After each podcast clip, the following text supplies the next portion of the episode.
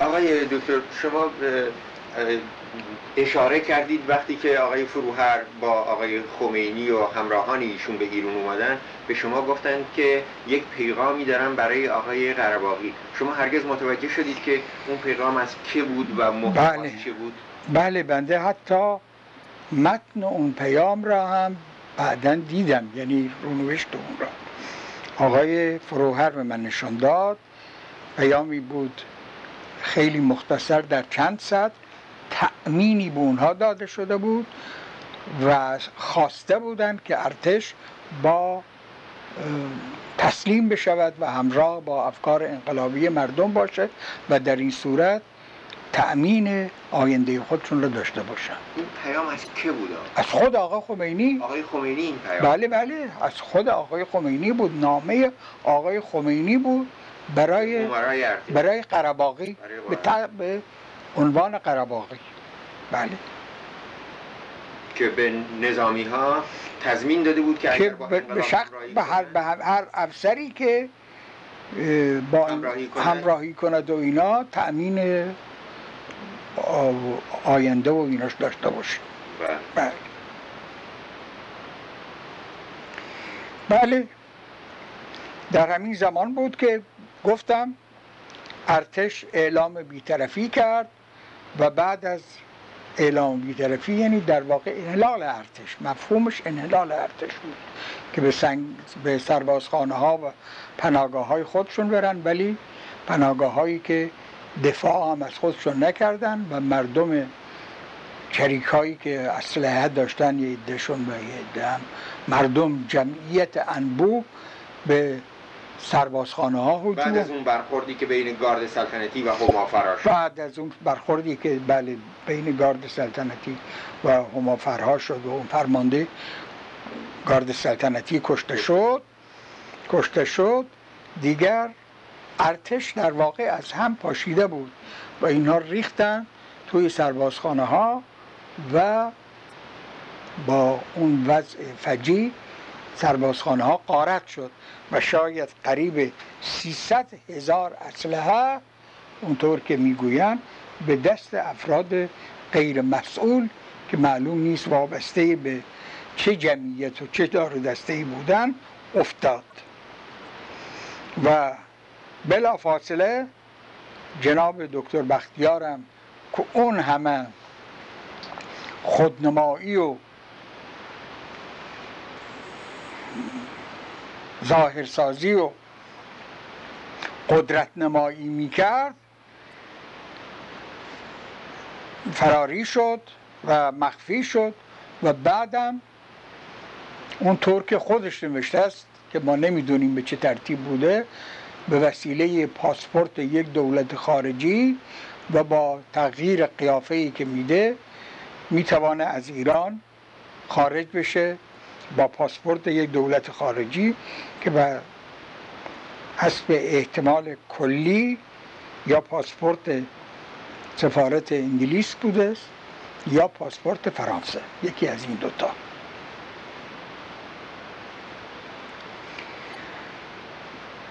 با شما این روزا کجا بودید آقای دکتر سنجاوی همین برخورد و این چیزها که این روزا من غالبا در منزل بودم یا مردم؟ تماسی در این روز دو, روز آخر بلخص با آقای خمینی نداشتی؟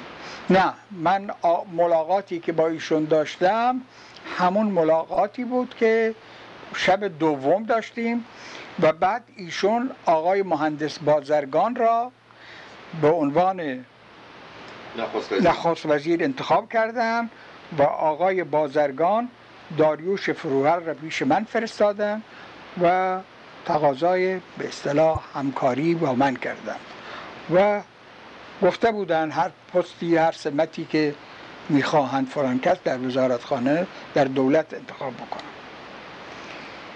و وزارت خارجه را به من تکلیف کردن بنده هم بنابر مسالهی در واقع قبول کردم. یکی این که اگر من قبول نمی کردم از همون روز اول می گفتم که دکتر سنجاوی و دوستان و رفقاش حاضر همکاری با حکومت انقلاب و با انقلاب نبود و از روز اول جدایی اختیار کرد. این بلافاصله این اتهام را بر ما وارد می آوردن دوم اینکه ادهی همین امثال آقای بختیار و غیره می‌گفتن فلان کس اینقدر بیارزش بود که حتی حاضر نبودن یه کاری یه شغلی هم در دولت بهش بدن. و دیگر دیگر این که واقعا امیدوار بودم که بتوانیم این دولت را به راه صحیحی ببریم و مخصوصا در سیاست خارجی این دولت که اون موقع دولتی تازه بر سر کار آمده سیاست خارجیش یک موضع پر اهمیت داره من بتوانم مؤثر بشوم و راه ارتباط صحیح با کشورهای خارجی بر اساس منافع ایران حفظ منافع ایران استقلال ایران و یک تجدید نظر و بررسی در روابط ایران با این کشورها و در قراردادها و معاملاتی که با اینها داریم یک ارزیابی مجدد یک تجدید نظر مجدد بکنیم و بالاخره وزارت خارجه را به یک صورتی تصفیه بکنیم و وزارت خارجه یک وزارت خارجه نماینده یک دولت انقلابی ولی با حفظ رابطه با همه کشورها بر اساس استقلال و منافع ایران باشه. یک برنامه و یک کار فوق العاده وسیعی وزارت خارجه در پیش داشت که من امیدوار بودم ما بتوانیم این کار را بکنیم. بنابراین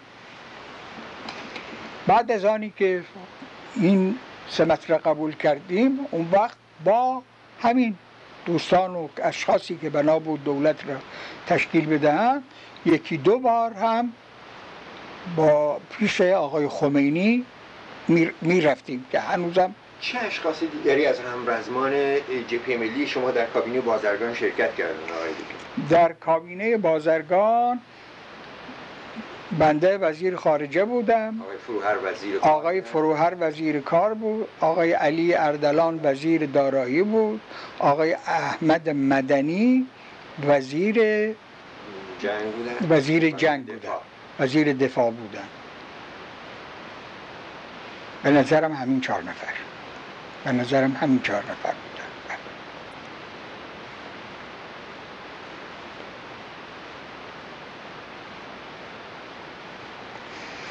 بله در پشت این بعد از تشکیل دولت و بعد از اینها اون تظاهرات عظیم در آرامگاه مصدق به مناسبت روز ملی شدن نفت بود. روزاد روز مصدق بود. چارده اسفند چارده اسفند بود. بله. در چارده اسفند بله اون تظاهرات عظیم روی داد که اون روزم شاید بیش از یک میلیون نفر در اون راه با هر وسیله که توانستن خودشون را به اونجا آوردن که یک روز از تظاهرات عظیم بود ولی در اون روز یکی از ضربات ناجوان مردانه و مزر و آزادی بر باده بر جبهه ملی و بر میلیون و بر آزادی خواهان وارد آمد. در همون روز بر که همه ما برای اظهار سپاسگزاری و وفاداری و احترام نسبت به پیشوای بزرگ ملت ایران دکتر مصدق اونجا رفته بودیم و همه این گروه ها از این حیث متحد و متفق بودن در اونجا از این مردمی که بدون توجه به هیچ گونه مرام و اندیشه برای این کار آمده بودن در اونجا آقای دکتر هدایت الله متین دفتری سخنرانی کردند و اعلام تشکیل جبهه دم... ملی جبهه دموکراتیک ملی. جبهه دموکراتیک ملی کردند که این یک شکست عظیمی بر اساس جبهه ملی و بر اساس مبارزین ملی وارد آورد و یک افتراقی در اونجا وجود آورد و حتی در اون سخنرانی و در سخنرانی های پیشین هم تلویحا و حتی تصریحا حملاتی هم به جبهه ملی می‌کرد. بله. خود همین ایشون قبلا توافقی کرده بوده با چریکای فدایی خلق و مجاهدین خلق. با مجاهدین و با چریکات همراهی داشتن. بله و آیت الله طالقانی هم با اونها در ارتباط و همکاری بود و با هم این وضعیت رو ترتیب دادن که علت تحقیق نقطه مقابل و هدف اصلیش همون جبهه ملی بود. و لطمه به جبهه ملی بود و اون که از اون استفاده کرد خود اونها نبودن. درست مخالفین یعنی روحانیون از این افتراق و جدایی که بین دسته های ملی اتفاق و غیر آخوند و غیر روحانی پیش آمده است بهرهگیری اونها کردند. تازه در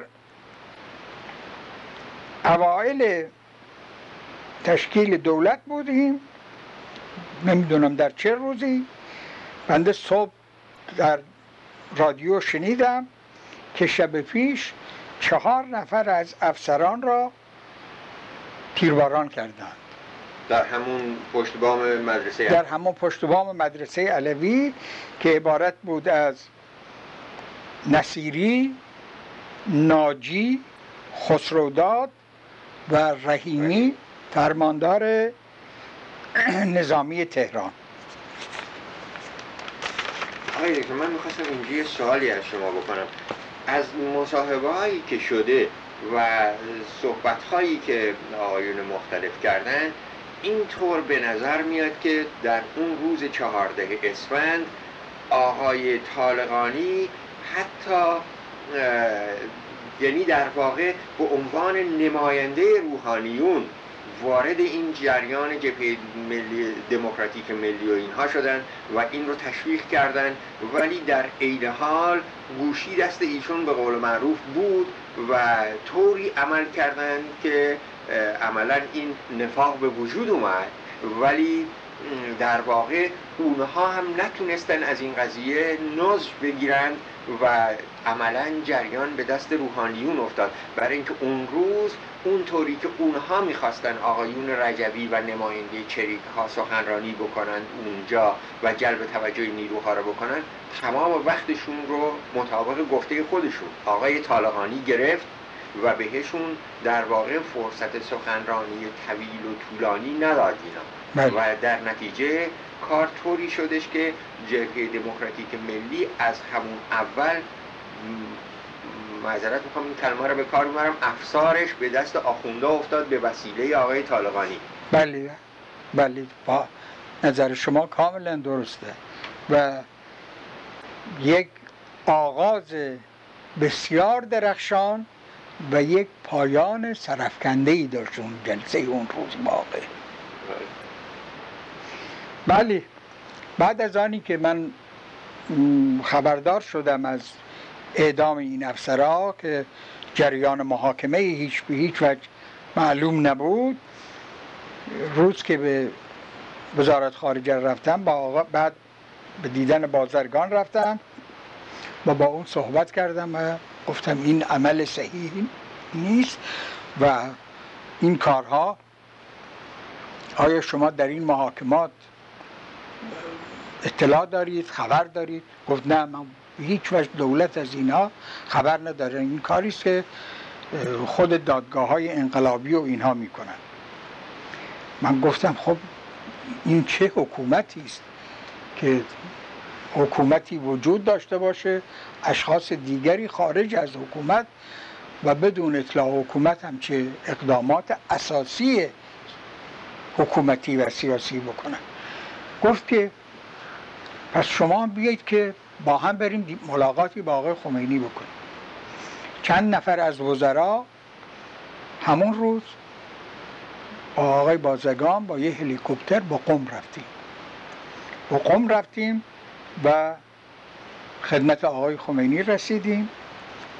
چهار پنج نفر از وزرا بودن. آقای فروهر هم بود با شما؟ به نظرم ایشانم بود. به نظرم. درست یادم نیست ولی به نظرم ایشانم بودن. آقای خمینی صحبت کردیم که آقا این محاکمه این اعدام ها به این ترتیب صحیح نیست و این اشخاص کثیری جمعیت کثیری از نظامی و غیر نظامی گرفتار شده بودند و باید این ترتیب قانونی برای محاکمات داده بشه. آقای خمینی جواب دادند که این اشخاص متهم نیستند. عین عبارت. متهم نیستند. اینها مجرمند. مجرم دیگه محاکمه نمی‌خواد. جرمشون ثابته. باید حکم دربارهشون صادر بشه. خب بعضی مذاکرات دیگر به هم آمد و خیلی منده ناراحت شب برگشتم منزل یک نامه مبسوطی در دو صفحه تقریبا بلند مثل چیز روزنامه قطع روزنامه نوشتم و ماشین شده. فرداش دادم به پسرم سعید که ببرن خدمت آقای خمینی ببرن به قم و تشریح کردم انقلابات را تشریح کردم محاکمات انقلابی را و نوشتم به ایشان که قالب اشخاص که گرفتار شدن مخصوصا افراد نامی اینها اینها مجازاتشون البته اعدامه و مجازات های سخت باید بر اینها وارد بشه و اینها مجرم هستند.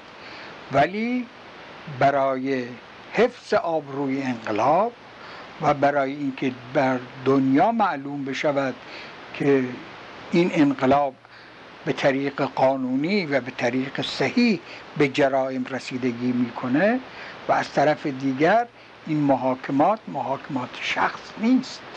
محاکمه یک رژیمه و برای اینکه این رژیم محاکمه قرار بگیره باید محاکمه علنی باشه با تمام شرایط آزاد دفاع و با گرفتن حق وکیل و اونجا مثال محاکمات سران نازی را در دادگاه نورنبرگ بیان کردم که اونها اینطور کردن به این ترتیب که همه می‌دونستن اون اشخاص بایست اعدام بشوند ولی محاکمات رو به اون ترتیب.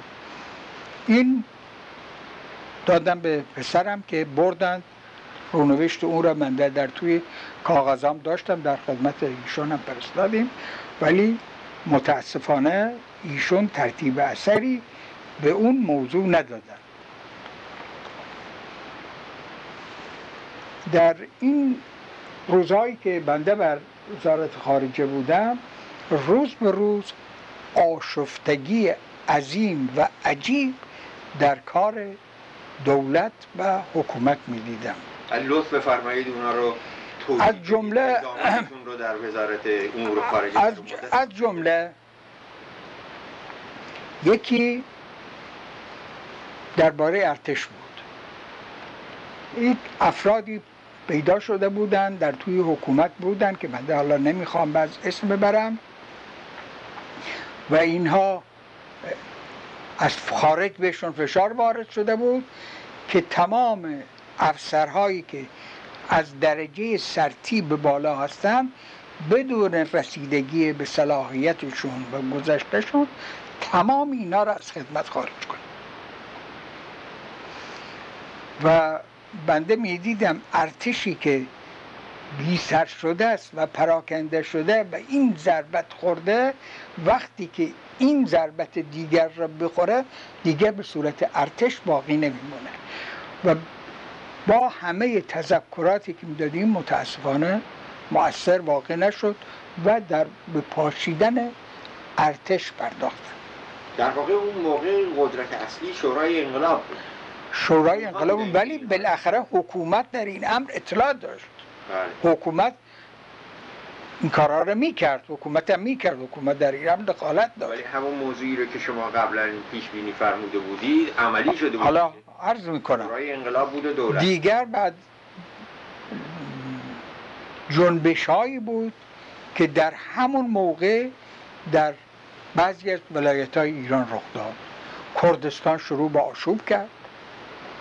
گرگان شروع به آشوب کرد. خوزستان شروع به آشوب کرد و همه این کفی های خلقی به اصطلاح وارد در این جریانات شدن اشخاصی که نه کرد زبان بودن که برای دفاع از کردها بروند نه ترکمن بودن که ادعای چیز ترکمنی داشته باشند نه عرب بودن. اینها مدافع خلقا و محرک اینها در آشوبگری شدند که متاسفانه یک آشفتگی عظیمی در کار پیش آمد. در همین زمان جبهه ملی یک اعلامیه صادر کرد که بسیار تاریخی است. یعنی یکی از سازمان های جبهه ملی یک اعلامیه صادر کرد و اعلام به حکومت کرد که باید اصول قوانین صدر مشروطیت راجع به انجمنهای ایالتی و ولایتی و دادن اختیارات محلی به استانها دولت ترتیبی در این باره بده و این عمل را هر چه زودتر انجام بده. متاسفانه نه تنها این مطلب مورد توجه قرار نگرفت بلکه شروع کردن به ناسزاگویی و بدگویی به جبهه ملی به اینکه می‌خواهد مملکت را به تجزیه بکشونه.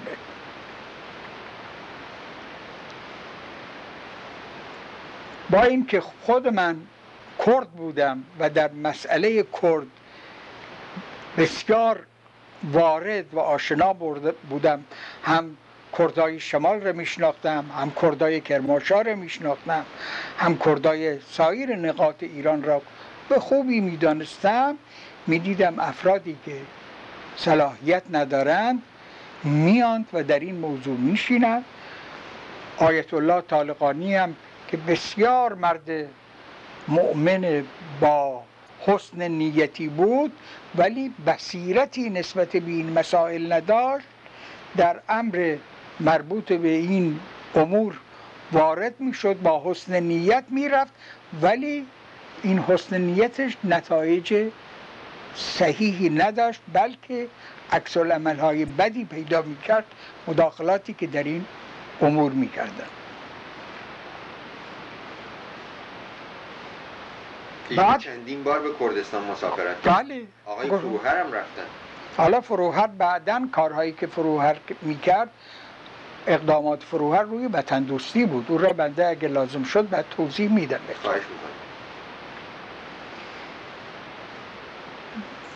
در این وقت بنده در وزارت خارجه البته گرفتاری های فوق العاده زیاد داشتم.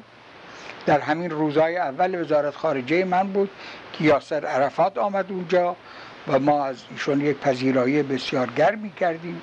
عکسهای مفصلی برداشتیم و پشتیبانی نسبت به مردم فلسطین که واقعا در حق پشتیبانی هستند ملتی مظلومتر و آوارتر و بدبختر و سرگردانتر از مردم فلسطین و به نتیجه فعلا لبنان این دو کشور شاید در عالم کمتر وجود داشته باشه.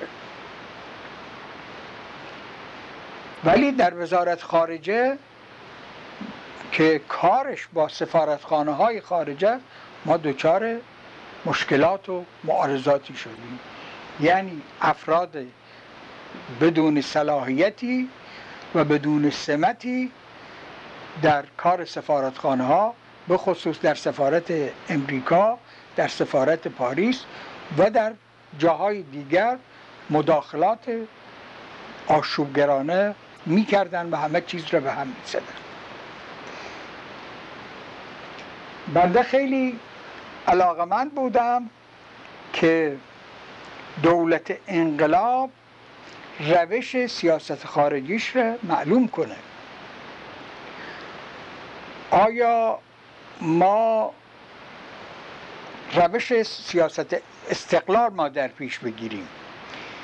آیا تعهدی داشته باشیم یا عدم تعهد داشته باشیم و با به اصطلاح اون گروه های دولت های غیر متعهد وارد همکاری بشیم.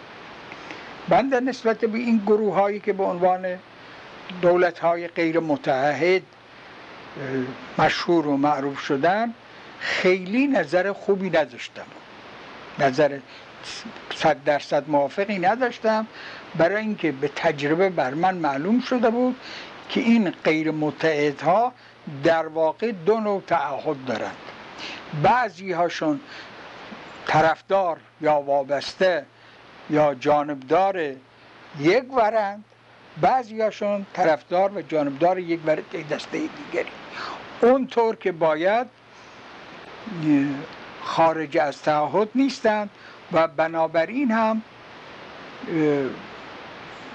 وزارت خارجه ایران را در اون زمان بنده حاضر و آماده برای اینکه شرکت در دولت های غیر متحد بکنه تا زمانی که اطمینان و عدم تعهد کامل نداشته باشیم بنده این چنین نظری در اون موقع نداشتم.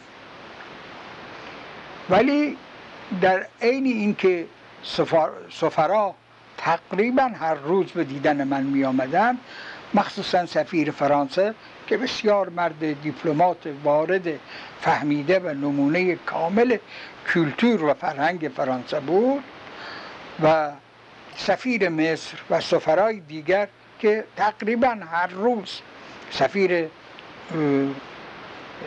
شوروی که اینا اغلب به دیدن من می آمدن و کوشش من بر این بود که یک سیاست دوستانه بر اساس استقلال ایران و اگر لازم شد با تجدید نظر در قراردادها قراردادهای چه سیاسی و چه تجارتی که با این دولت ها داریم با مطالعه اینا ترتیبی به این کار بدهیم می دیدیم که از خارج از وزارت خارجه و خارج از دولت یک تبلیغاتی میشه که خب با عمل وزارت خارجه وفق نمیده. از اون جمله یک مرتبه آغاز شد به تبلیغ و شعار دادن درباره صدور انقلاب. صدور انقلاب که این هم یک موضوع آشفتگی دیگری در کار وزارت خارجه پیدا می کرد بنده علت استفهام در وزارت خارجه البته از این جهات مربوط به وزارت خارجه بود. از جهت مداخلاتی که در سفارت واشنگتن می‌کردن و از جهت مداخلاتی که در سفارت پاریس و جاهای دیگر می‌کردن و از جهت اینکه سیاست وزارت دولت ما معلوم نبود بود. ولی در واقع علت عمدهش وضع عمومی حکومت بود. بنده می‌دیدم که در داخل دولت دولت هایی وجود داره. کمیته هایی هستند که اینها استقلال کار می‌کنند. نه تنها کمیته ها از دولت خارجند بلکه هر کمیته از کمیته دیگری جداست. دادگاه هایی در مساجد و جاهای دیگری به وجود آمدن به نام دادگاه های انقلاب که هیچ گونه ارتباطی با داد دادگستری ندارند ندارند که هیچی با همدیگر هم ندارند. یک احکام غیر متجانسی صادر میشه. برای یک جرم واحد یک دادگاه حکم اعدام می‌داد یک دادگاه تبرئه حکم می‌داد. بنابر موارد و بنابر اینا. و دیگر اینکه شهربانی به کلی فلج شده بود.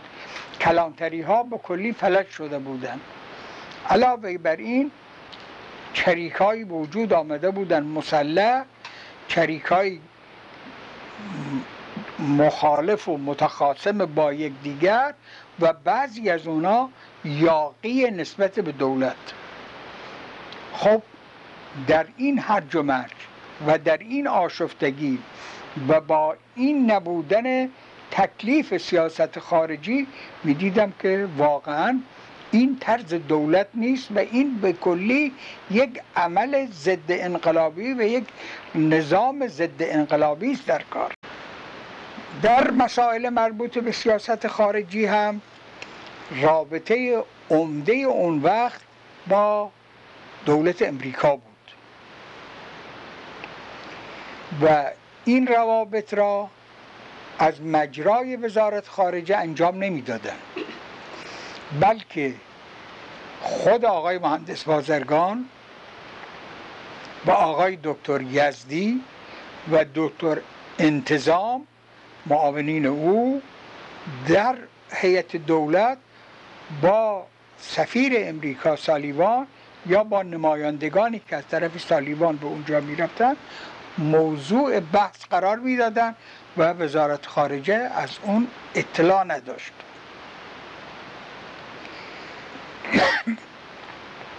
این بود که بنده تصمیم به استعفا گرفتم. در ایام عید عید نوروز بود که بنده یک زمینی هم خورده بودم واقعا کمردردی هم داشتم. به بیمارستان رفتم و با آقای بازرگانم شفاهن اعلام کنارگیری کردم. در چیز بودم؟ در بیمارستان بودم که آقای هاشمی رفسنجانی آمد به دیدن من.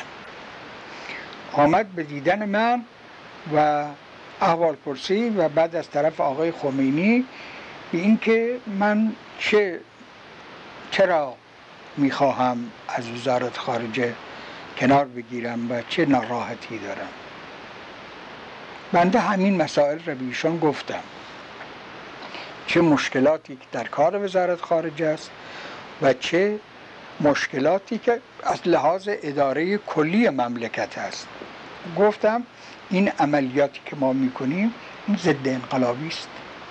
این انقلاب برباده حکومت انقلاب اگر واقعا حکومت است باید قدرت در دست داشته باشه.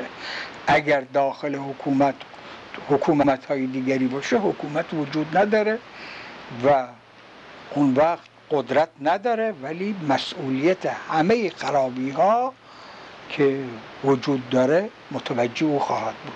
و بنده در یک عملی که مداخله و قدرت در اون ندارم مسئولیتشم نمی‌توانم قبول کنم ایشون از طرف آقای خمینی از من خواستن که تا رفرندوم اول که مربوط به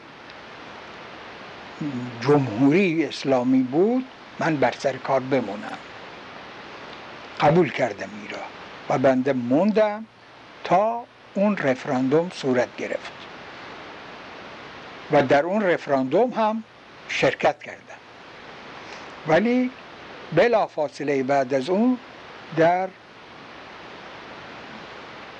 ماه اردیبهشت بود یا آخر فروردین بود درست خاطرم نیست. حد اکثر بنده دو ماه دو ماه هم کمتر در وزارت خارجه بودم به نظرم اواخر فروردین بود یا بیستم بیستو بیست چندم فروردین بود. شما راجع به اون ترتیب رفراندوم هیچ اعتراضی نکردی؟ نه نه در باره اون رفراندوم بنده اعتراضی نکردم. و به نظر منم میاد که رفراندوم رفراندوم نادرستی نبود. به نظرم مردم در اون موقع در شور و هیجان عمومی بودن و واقعا مردم می‌رفتند. واقعا مردم می‌رفتند.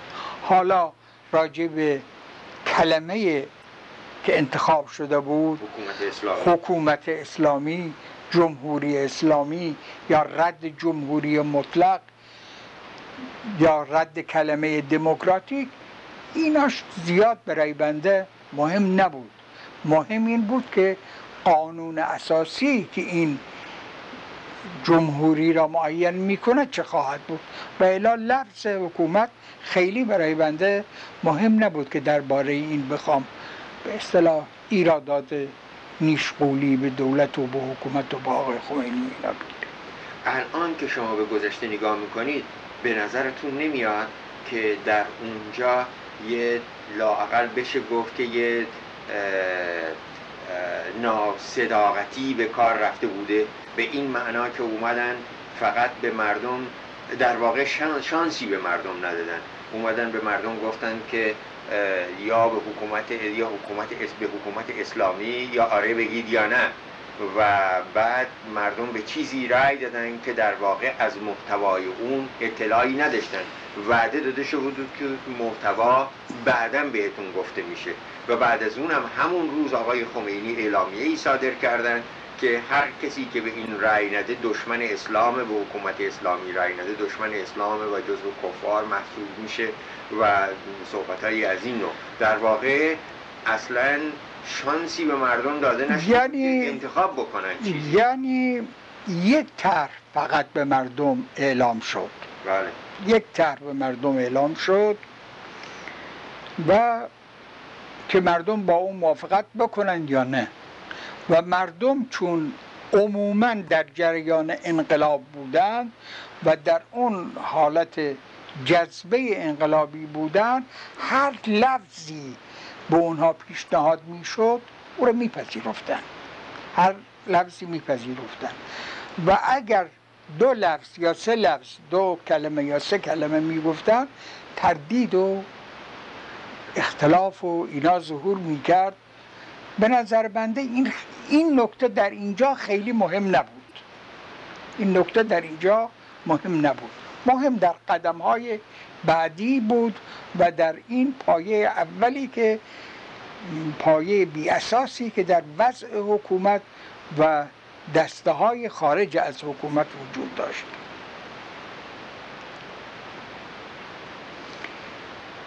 بعد از آنی که بنده استعفا دادم فردا در یک مصاحبه مطبوعاتی که عده زیادی از خبرنگاران خارجی و داخلی هم شرکت می کردند و هنوز روزنامه ها کم و بیش آزادی داشتند روزنامه های داخلی هم داشتند بنده توضیح دادم که استعفای من علیه حکومت نیست.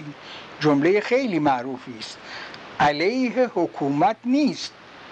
بلکه علیه بی حکومتی است گفتم حکومتی الان در ایران وجود نداره. ما الان در آنارشی مطلقی. دادگستری ما آنارشیست. ام... امنیت ما ادارات امنیتی ما شهربانی ما و پاسداری مملکت ما در هرج و مرگ است. حکومت در همه جاش در هرج و مرج است. و به این ترتیب اون که من علیهش هستم نه این حکومت یا حکومت است بلکه علیه بی حکومتی است. برای این است که ما حکومتی نداریم که در اون روزنامه های اون زمان این جمله نوشته شده بود. و به آقای بازرگانم بنده توضیح دادم که من آقا مخالفتی با شما ندارم. مخالفت من با شما این است که شما بیچاره و مستاصل درگیر هستید و با این کیفیت نمی‌تونید حکومت کنید. و نمی‌تونید حکومت کنید باید کنار برید. حرف ما این است. و بعد بنده در طرح مربوط به تهیه قانون اساسی شرکت داشتم. در کمیسیونی که با اینکه دیگه وزیر نبودم ولی در کمیسیونی که در دفتر دکتر صحابی تشکیل می‌شد برای طرح قانون اساسی شرکت داشتم. آقای دکتر من اینجا می‌خوام یه سوالی از شما بکنم. من شنیده بودم که یه زمانی بودش که آقایون اعضای جبهه ملی که در کابینه شرکت داشتن تصمیم گرفته بودن که استعفای دست جمعی بدن. ولی آقای خمینی تهدید کردند که استعفا به منزله مخالفت با اسلام است. این موضوع حقیقت داره. اعضای جبهه ملی تنها نبودند. هیئت دولت بود. یعنی عده از وزرا پیش خمینی رفتند و به ایشون استعفاشون رو دادن. خمینی اینها رو گفته بود که این استعفای شما علیه اسلام است. شما هم جزو همون نه من اون وقت دیگه خارج شدم. خارج شده من با خارج شدم. اون وقت خارج شدم راجع به پیشنویس قانون اساسی. راجع به پیشنویس قانون اساسی بنده در این کمیسیون شرکت داشتم. طرح تهیه شد و پیش آقای خمینی هم فرستادیم. ایشون با قلم و با خط خودشون در 6 هفت مورد اصلاحاتی کردن تغییراتی دادن. این طرح اون اصلاحات به خاطر شما میاد چی بود؟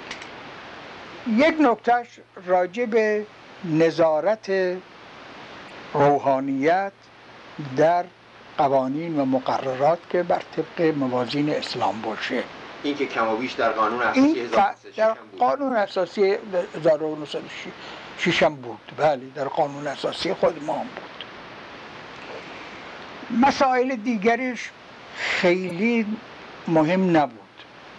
و اون طرح واقعا طرحی بود که اگر آقای مهندس بازرگان و آقای دکتر صحابی مثل مثل و من من نمی کردند و خود آقای خمینی هم با خط خودشون تغییرات کوچکی در اون داده بودند همون را به رفرندوم میگذاشتند مال تحقیق مردم او را قبول داشتند. و رأی بهش می‌دادن هنوز صحبت از ولایت فقیه؟ ابدا مطلقا یک کلام راجع به ولایت فقیه و راجع به نظارت فقیه به عنوان رئیس فرمانده کل قوا و هیچ مطلقا تمام. یک قانون اساسی دموکراتیک محض بود. منتهاش در همون موقع که این طرح در جریان بود و بنده هم در اونجا شرکت می‌کردم جبهه ملی یک کمیسیون مخصوصی تشکیل داد که این قوانین این طرح را خود ما مورد مطالعه قرار بدیم و برای کمک به دولت برای کمک به این قانون اساسی پیشنهادهای مقابلی که داریم بکنیم. ما در اونجا قوانین بعضی از کشورها را از اون جمله مال امریکا را رژیم حکومتی امریکا را رژیم آلمان را رژیم سوئیس را قوانین اساسی مال اتریش را اینا را گرفتیم و به دقت مطالعه کردیم. مواردی که حکومت مرکزی دخالت داره مواردی که سازمان های محلی سازمان های شهری سازمان های به اصطلاح بخش یا استان یا شهرستان و ترتیب انتخاباتش نمایندگیش چون در قانون اساسی در قانون اساسی قدیم و در قانون اصول تشکیلات مملکتی این مسائل عینا ترجمه از قوانین خارجی بود و منطبق با اوضاع ایران نبود. ما می‌خواستیم درست معلوم بکنیم. این بود که یک طرح اصلاحی هم به دولت دادیم. از جمله شیش یا هفت ماده این راجع به صورت عدم تمرکز در داخله مملکت بود. یعنی احیاء انجمنهای و مجالس که منتخب مردم استانها و شهرستانها و شهرها از طرف خودشون باشند و مسائلی که مربوط به سیاست خارجی و دفاع مملکت و پول و ارز و ارز کنم هویت چیز تابعیت و و سیاست کلی اقتصادی مملکت و اینها گمرک و اینجور مسائلی که در حدود صلاحیت دولت مرکزی است گذاشته بودیم. اینا را هم ما به همین کمیسیون و برای آقایان فرستادیم و مطرح کردیم و حتی یک اعلامیه هم در اون موضع جبهه ملی چاپ کرد در یک کتابچه چند صفحه که این مسائل در اونجا و راجع به موارد دیگری بعضی عبارات و بعضی اصلاحات و اینا از اون جمله مثلا ما پیشبینی یک دیوان عدالت اداری کردیم که تنها این نکته در قانون اساسی اینها وارد کردن بقیه مسائل مورد توجه قرار ندادن. ولی در همون وقت صحبت بر سر تأسیس مجلس مؤسسان بود. بسیاری از دستای چپ اونایی که جمع شده بودند به اصطلاح در اون جبهه دموکراتیک. جبهه دموکراتیک ملی. جبهه دموکراتیک ملی. و بسیاری از این چریک ها و بسیاری از این چپی ها و گروه های مختلف هم همه این مطلب که باید حتما مجلس مؤسسان تشکیل بشه.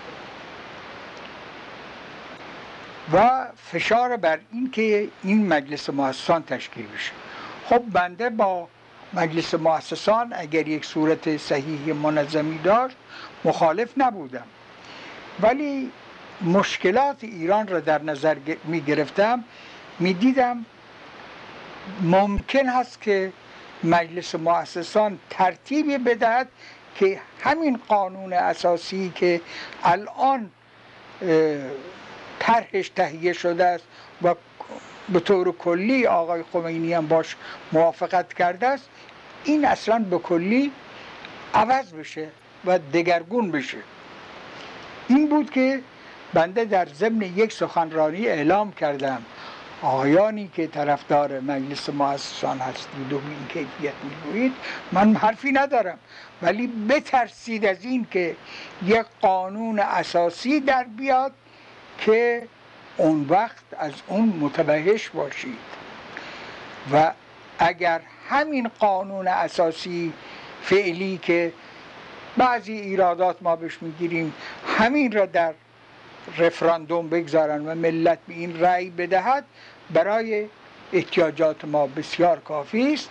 و اگر نقایصی داشته باشه بعدا در ضمن عمل به وسیله مجالس شورای ملی که از طرف ملت انتخاب خواهد شد ممکن است قوانین تکمیلی هم برای این و اصلاحی برای این وضع بشه.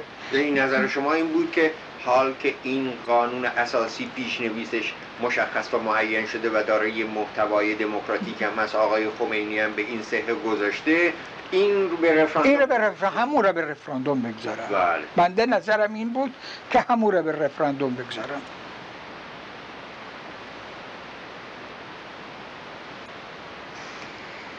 در همین ایکس هم که جبهه ملی باشگاهی اجاره کرد باشگاه خیلی وسیعی.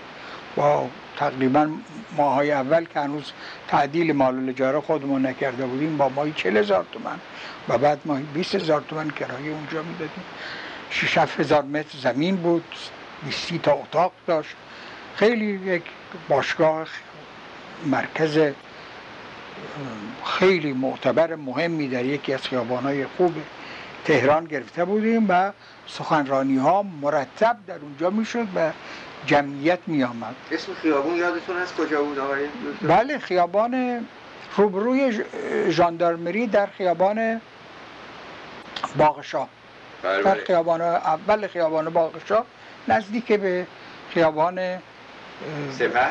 نه نزدیک بین خیابان سپه و شاهرزای بله. قدیم که حالا نمی‌دونم چه بهش میگن. خیابان آزادی یا جمهوری من چه چه بهش میگن حالا. بله. در همین موقع هم دوستان و رفقا به آقای دکتر صدیقی مراجعه کردن. با هم با ایشون مذاکره کردیم ملاقات کردیم. ایشان هم به جبهه ملی با یک شرایطی که معین کردن برگشتن. ممکن اون شرایط رو لطف بفرمایید؟ به طور کلی که اصل عمدش فقط یک چیز بود. که رهبری جبهه ملی دست جمعی باشه. بله. ملتفت نکتش هستید که. بله بله, بله. بنده هم از این جهت مخالفتی با ایشون نداشتم. همیشه رهبری جبهه ملی دست جمعی بود و بنده هم ادعایی در این خصوص نداشتم. اگر رفقا توجهی به من داشتن خب بنابر خواسته خود اونا بود و بر حسب طبیعت اینجور پیش آمده بود و الا بنده تقاضای رهبری و نمی‌دونم شخص واحد بودن را به هیچ وجه نداشتم آقای دکتر صدیقی هم برگشتن و کمردرد بنده هم شدید شد و ناراحتی زیادتر و آزم امریکا شد. آزم امریکا شدیم و در بیمارستان میو کلینیک اونجا تحت معالجه قرار گرفتم. ولی موقعی که می‌خواستم حرکت بکنم به امریکا گفتگوی مجلس خبرگان مطرح شد و مجلس مؤسسانی که ابتدا بنا بود 600 نفر دعوت بشه. یعنی دو برابر تر چیز نمایندگان مجلس که برای مجلس پیش شده بود یک مرتبه به سی نفر و بعد از چان، چک و چانه زدنی به هفتاد نفر. و ظاهرا این هم بیشتر بر اثر تلقین و اقدام آیت الله طالقانی بوده است. گویا بنده در جریان او نبود ولی من دخالت دیگر شرکتی در این امر نداشتم موقعی که بنده حرکت می‌خواستم بکنم از طرف نه جبهه ملی چون جبهه ملی کاندیدی برای این کار نداشت از طرف حزب جمهوری مسلمان خلق چی می‌گفتن؟ مسلمان. خلق مسلمان که طرفداران آیت الله شریعت مداری بودند بنده را به عنوان نامزد این خبرگان در کرماشا معین کردن بنده این نامه تشکری به اونا نوشتم و اعلام کردم که اگر مردم برای انتخاب کردن من وظیفه من انجام میدم و از شما متشکرم که نامزدی. اگرم نکردید هیچ من آمدم امریکا. آمدم امریکا و اونا البته در انتخابات هیچ عنوانی از بنده نبود و خودشون اونطوری که خواستن دو تا آخوند انتخاب کردن. آقای دیگر اون پیشنویس قانون اساسی رو که صحبت این بود که به رفراندوم گذاشته بشه آقای خمینی با این کار موافق بودن در اون موقع؟ بله. و چرا گذاشته نشد؟ جز خبزهای بازرگان و شنیدم بازرگان گفته است که من یکی دو تا خبت کردم در عمل حکومتم بزرگترین خبتم یکیش این بوده. این بنده از خود ایشون زیاد دیگه چون باش ارتباط نداشتم ولی از اشخاصی که پلو اون بودن شنیدم که بازرگان گفته است یکی از اشتباهات عمده من همین بود که اون طرح قانون اساسی را مستقیما به رأی مردم نگذاشتم. بنده در امریکا بودم در معالجه و در پیش سرهام بودم که خبردار شدیم شاه آمد به امریکا. و با آمدن شاه من می‌دونستم جریاناتی در ایران پیش خواهد آمد و اختلافاتی بین ایران و امریکا بروز خواهد کرد.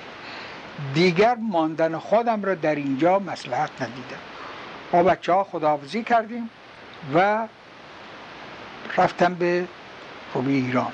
بنده وارد نیویورک که شدم قضیه گروگانگیری صورت گرفت من در امریکا بودم هنوز که گروگانگیری سفارت امریکا اعلام شد دو شبی من در نیویورک در منزل سعید زنجانی بودم بله.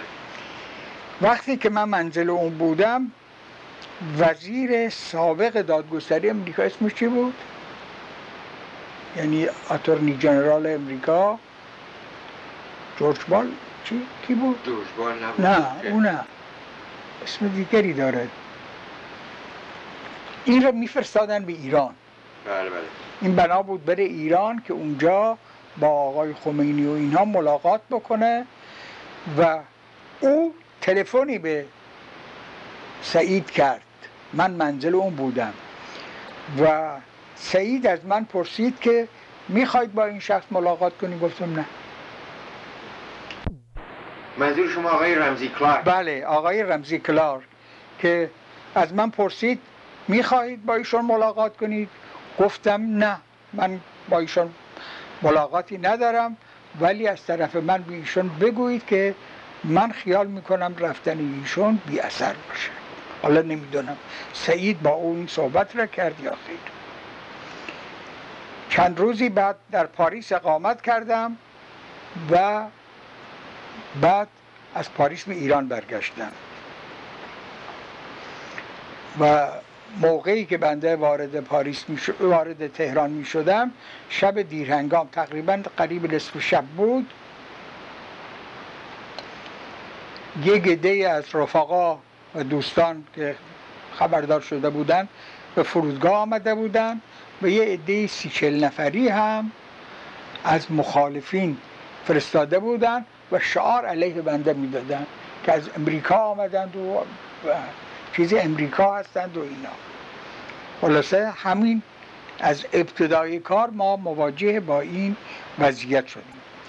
بنده در با رسیدن به ایران درباره گروگانگیری اونجا اظهار نظر کردم و گفتم این گروگانگیری امر مخالف قانون بین الملل است و به حیثیت ایران در خارج لطمه می‌زنه و ایران را به انزوا می‌بره و علاوه بر این اگر ایران می‌خواست در این موضوع که امریکا البته کار بدی کرده است در موضوع راه دادن به شاه و اینها اعتراضی بکنه وسایل دیگری داشت.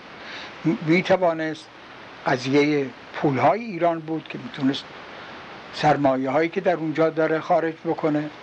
می توانست درباره نفت یک سیاست دیگری در پیش بگیره که تهدید فروش نفت بکنه و می توانست در صورت لزوم قطع روابط سیاسی بکنه که هیچ گونه مورد اعتراض حقوقی و بین المللی قرار نمی گرفت و این عملی است که نتیجه منفی خواهد داشت از همه جهات.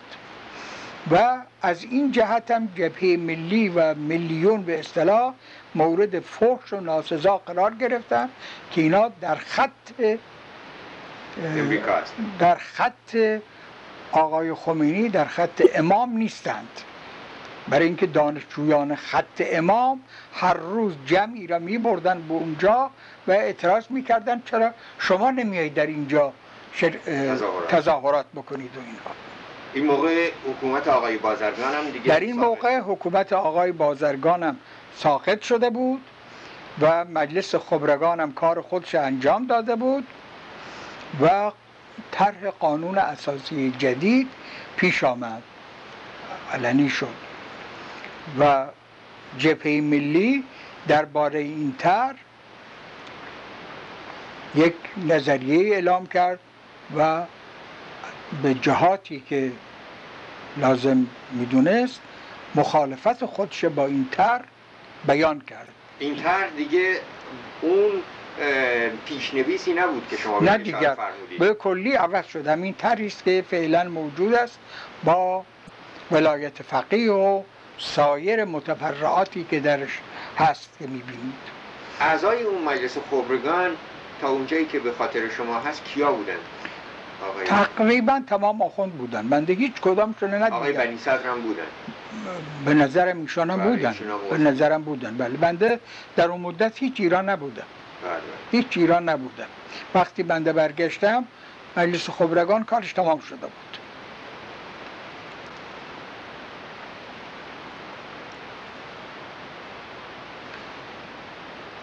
بله. و اون قانون اساسی را هم به رفراندوم گذاشتن که البته ما در این رفراندوم دیگر شرکت نکردیم و رأی ندادیم. و از این جهت شروع شد به اتهامات و به مخالفت ها و جبهگیری در علیه جبهه ملی. هم روزنامه های چپی فدایا تودهی ها پیکاری ها خلقی ها و هم راستی ها جمهوری اسلامی به من و دوستان من و رفقای ما و ما شروع شد. عنوان های جدید.